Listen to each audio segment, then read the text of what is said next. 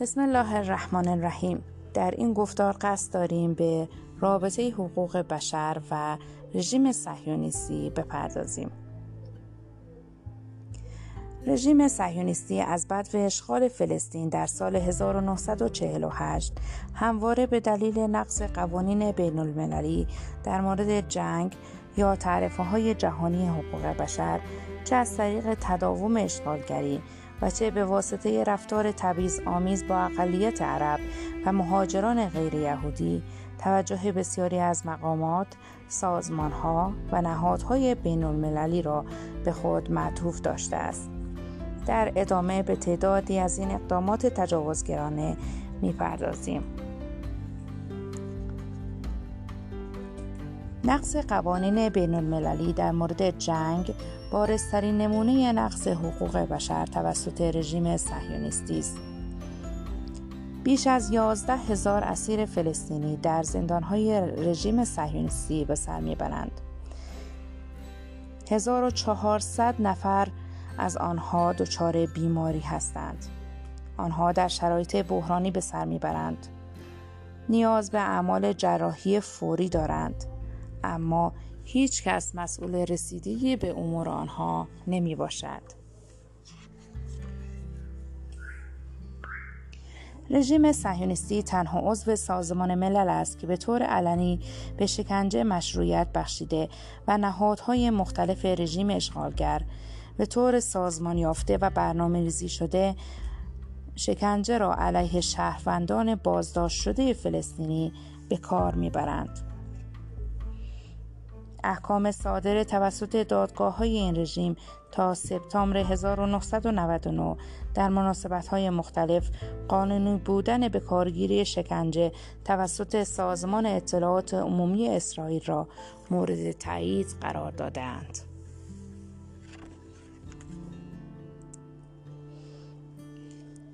کودکان اسیر فلسطینی در زندانهای صهیونیستی هم از دامنه تجاوز و تعدی این رژیم در امان نیستند. آنها در معرض انواع شکنجه های فیزیکی و روانی قرار دارند و این مسئله عواقب ناگواری بر روح و روان آنها گذاشته است که آثار آن برای مدتها در ذهن کودکان باقی خواهد ماند. جالب است بدانید آنها کودکان بالای 16 سال را بالغ دانسته در حالی که قوانین حقوق بین المللی کودکان بالای 18 سال را بالغ می دانند.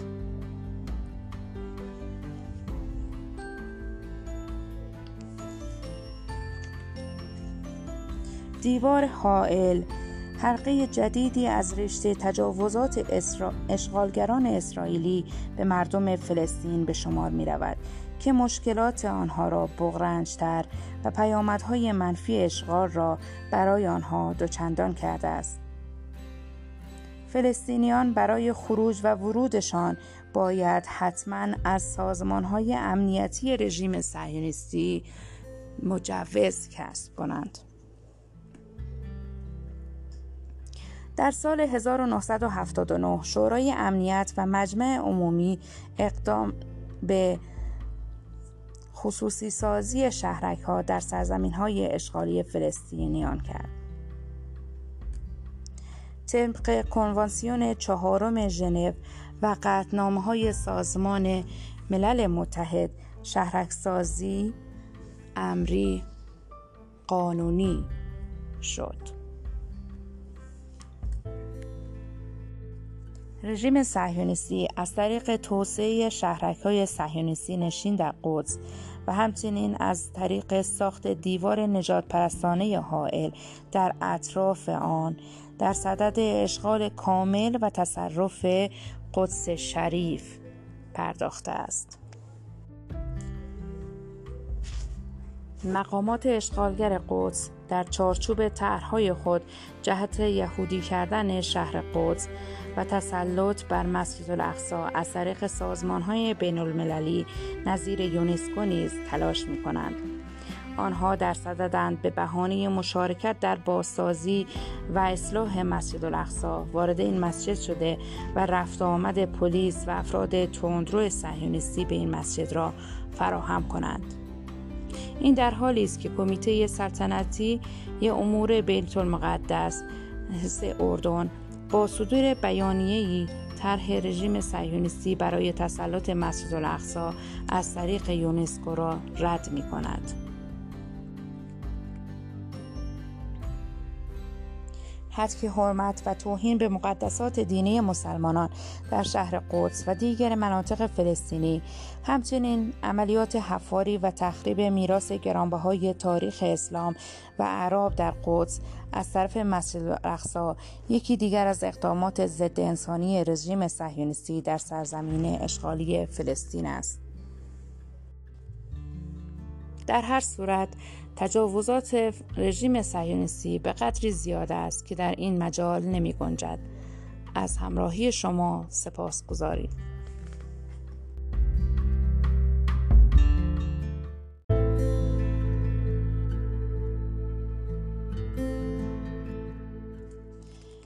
بسم الله الرحمن الرحیم در این گفتار قصد داریم به رابطه حقوق بشر و رژیم صهیونیستی بپردازیم. رژیم صهیونیستی از بعد اشغال فلسطین در سال 1948 همواره به دلیل نقض قوانین بین المللی در مورد جنگ یا تعرفه های جهانی حقوق بشر چه از طریق تداوم اشغالگری و چه به واسطه رفتار تبعیض آمیز با اقلیت عرب و مهاجران غیر یهودی توجه بسیاری از مقامات، سازمانها و نهادهای بین المللی را به خود معطوف داشته است. در ادامه به تعدادی از این اقدامات تجاوزگرانه می‌پردازیم. نقص قوانین بین المللی در مورد جنگ بارسترین نمونه نقص حقوق بشر توسط رژیم صهیونیستی است. بیش از 11 هزار اسیر فلسطینی در زندانهای رژیم صهیونیستی به سر می‌برند. 1400 نفر از آنها دچار بیماری هستند. آنها در شرایط بحرانی به سر می‌برند. نیاز به اعمال جراحی فوری دارند. اما هیچ کس مسئول رسیدگی به امور آنها نمی باشد. رژیم صهیونیستی تنها عضو سازمان ملل است که به طور علنی به شکنجه مشروعیت بخشیده و نهادهای مختلف رژیم اشغالگر به طور سازمان یافته و برنامه ریزی شده شکنجه را علیه شهروندان بازداشت شده فلسطینی به کار می‌برند. احکام صادر توسط دادگاه های این رژیم تا سپتامبر 1999 در مناسبت های مختلف قانونی بودن به کارگیری شکنجه توسط سازمان اطلاعات عمومی اسرائیل را مورد تایید قرار دادند.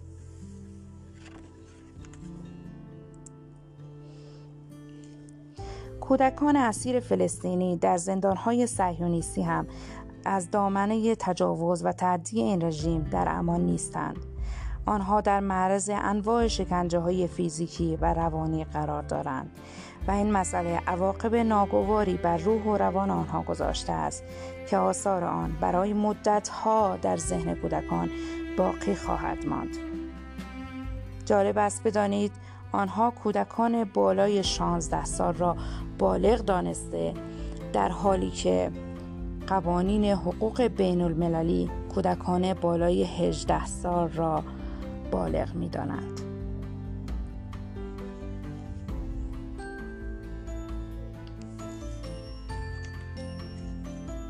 دیوار حائل حلقه جدیدی از رشته تجاوزات اسرا... اشغالگران اسرائیلی به مردم فلسطین به شمار می رود که مشکلات آنها را بغرنجتر و پیامدهای منفی اشغال را برای آنها دوچندان کرده است.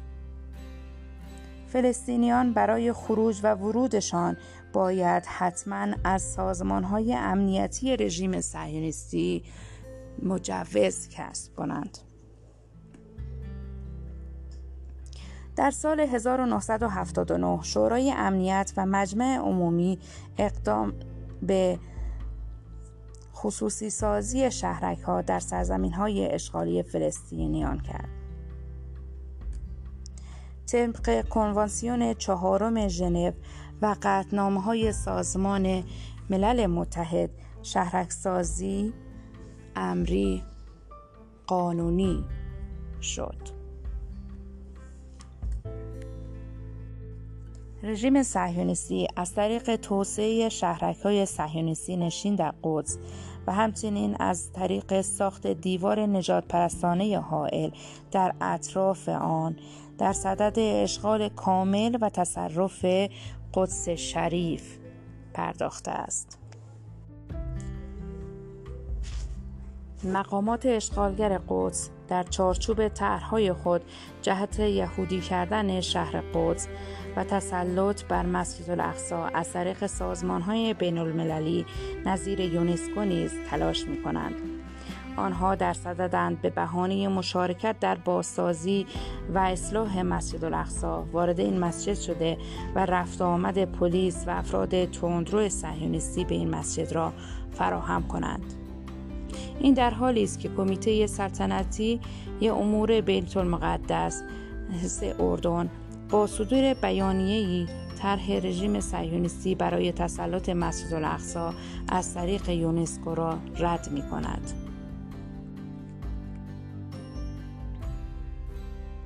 حتک حرمت و توهین به مقدسات دینی مسلمانان در شهر قدس و دیگر مناطق فلسطینی. همچنین عملیات حفاری و تخریب میراث گرانبهای تاریخ اسلام و اعراب در قدس از طرف مسجد الاقصا یکی دیگر از اقدامات ضد انسانی رژیم صهیونیستی در سرزمین اشغالی فلسطین است. در هر صورت تجاوزات رژیم صهیونیستی به قدری زیاد است که در این مجال نمی گنجد. از همراهی شما سپاس گذارید.